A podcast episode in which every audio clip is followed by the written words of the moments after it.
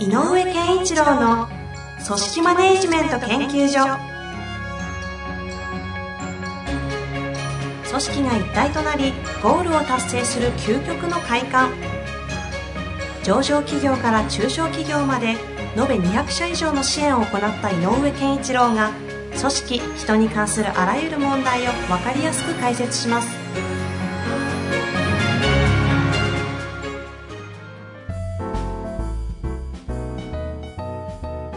こんにちは、遠藤和樹です。井上健一郎の組織マネジメント研究所。井上先生、本日もよろしくお願いいたします。よろしくお願いします。さあ、今日も質問来ております。はい、早速いきたいと思います。はい、えー、この方ですね、経営者、飲食店の方から、はい、ご質問いただいております。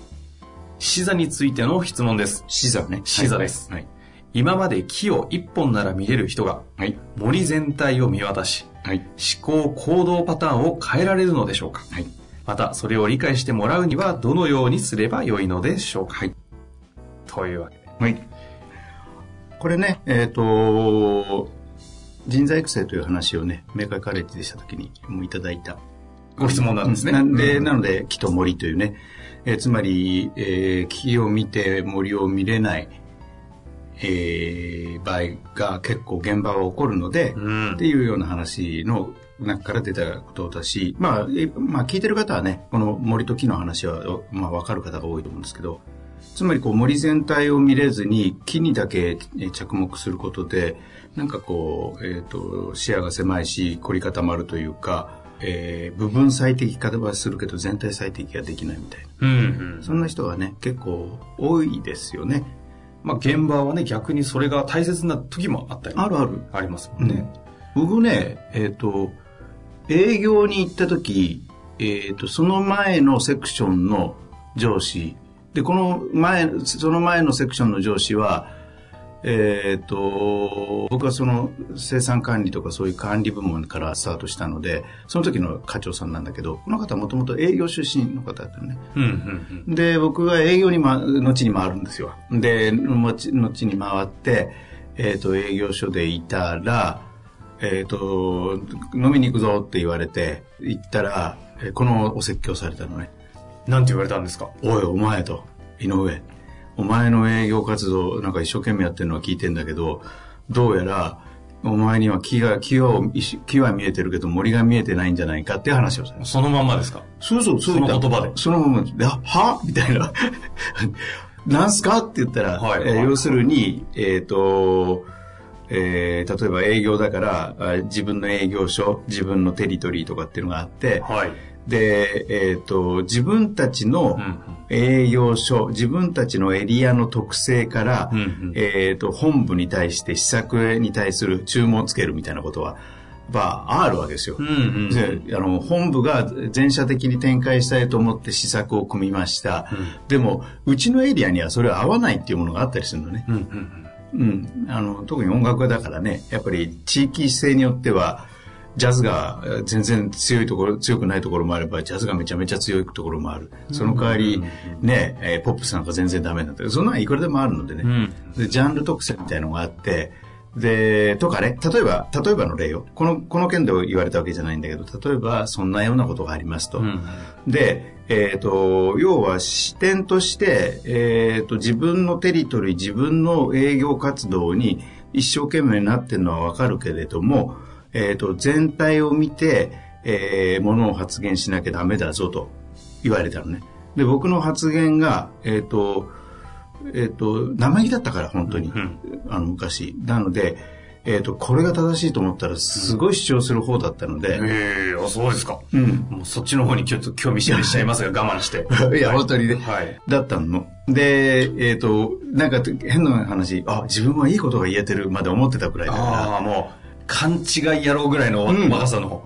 時期が、うんうん、ありまくりでいいですねで、えーその時に、いや、お前、あの、いや、まあね、ちょっと照れくさいんだけど、いや、お前は一生懸命頑張って、お前の仕事ぶりは優秀だってのは聞いてるって言ってくれたのね。うん、だけど、木、木ばかり見て森が見えてないぞって言われて、うんうん、お前発言す、発言内容、俺は聞いたけど、それは森が見えてないぞって言われて、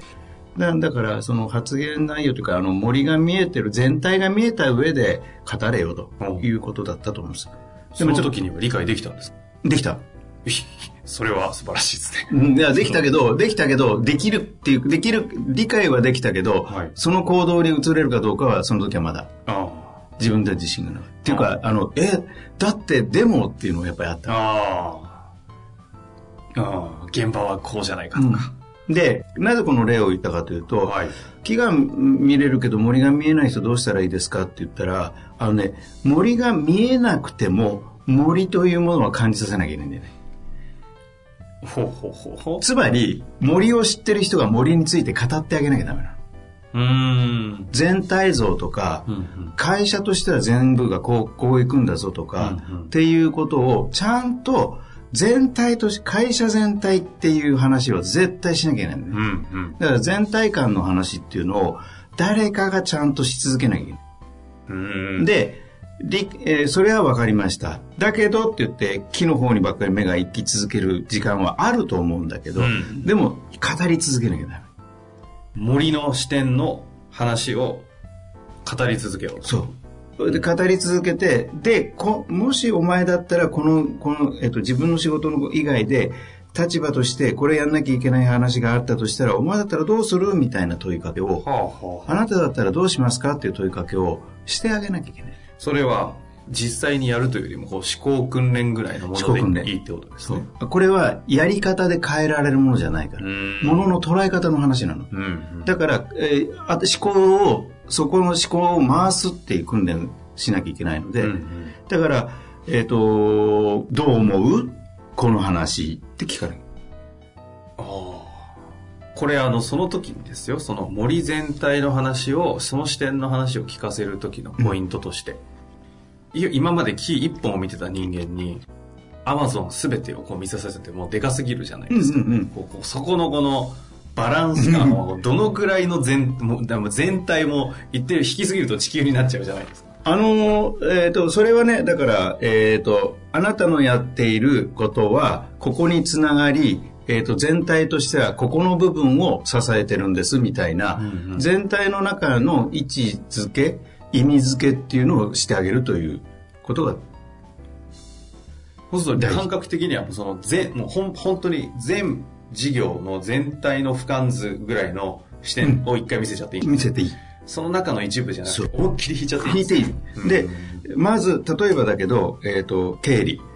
経理だったら経理部門というのはうちのうちで言うと、えーと、えーと、お金の管理をしてもらいながら、うん、お金の流れをあの管理してもらいながら最終的には、えー、月度の単位で、えー、今会社のお金の状況がどうなってるかを分かってもらうもかもらうためのセクションなんだよ、うん、でなぜならばうちは、えーと、こういう回収の遅い事業なので実はあの請求書発行して回収まで例えばねにかげつさんかげつかかってしまうと。ただその前に、えーと、材料買ったりして、えー、実はお金が出るのはさらにさ前に出ると。となると出したお金が回収されるまで実は半年かかるんだよと。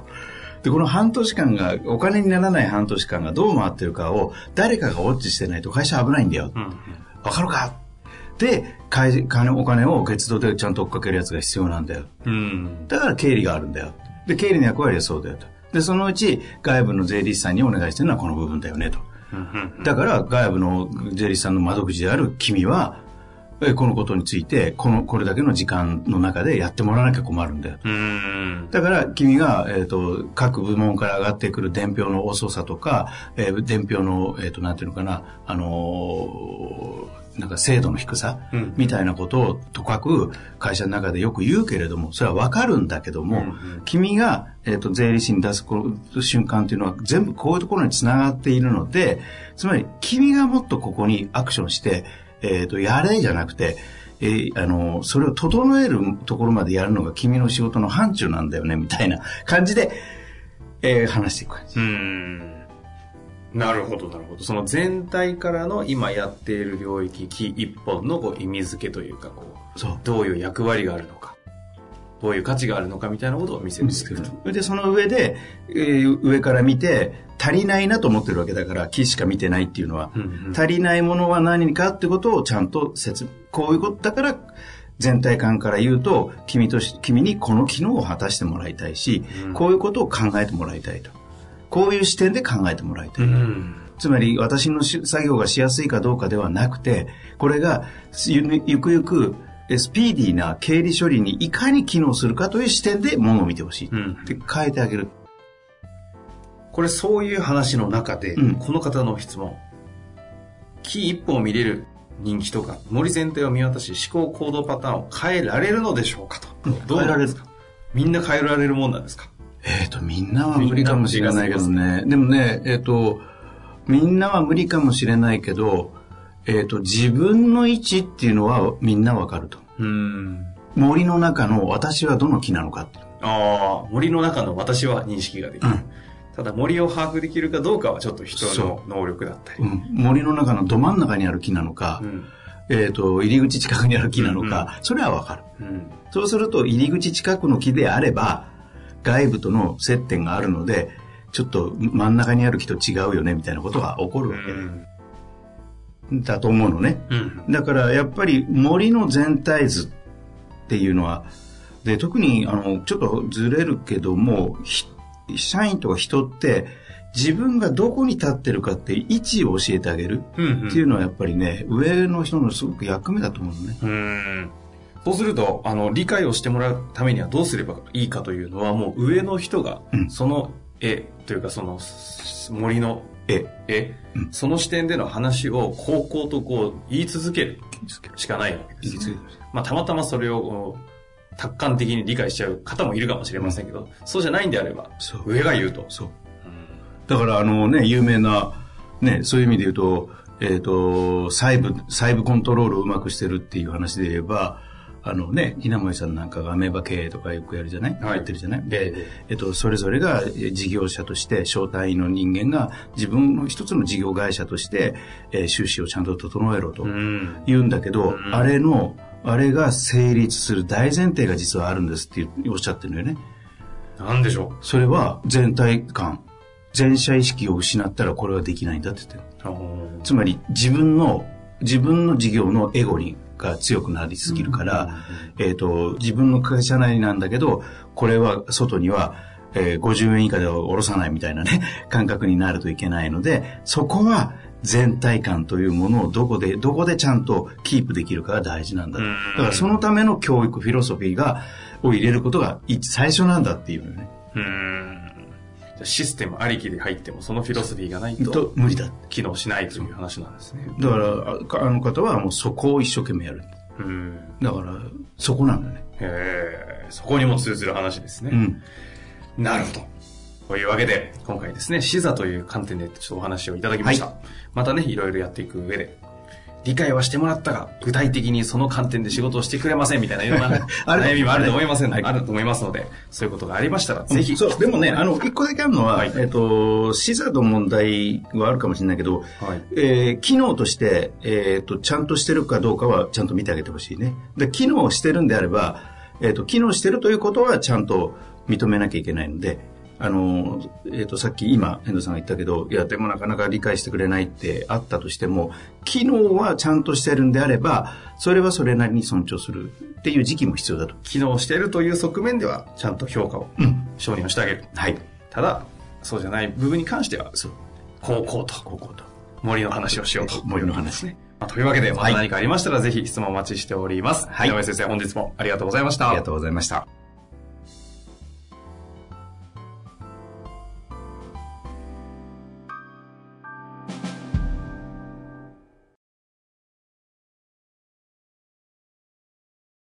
本日の番組はいかがでしたか？番組では井上健一郎への質問を受け付けております。ウェブ検索で人事明快と入力し、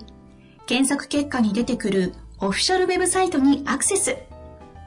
その中のポッドキャストのバナーから質問フォームにご入力ください。また、オフィシャルウェブサイトでは無料メルマガや無料動画も配信中です。ぜひ遊びに来てくださいね。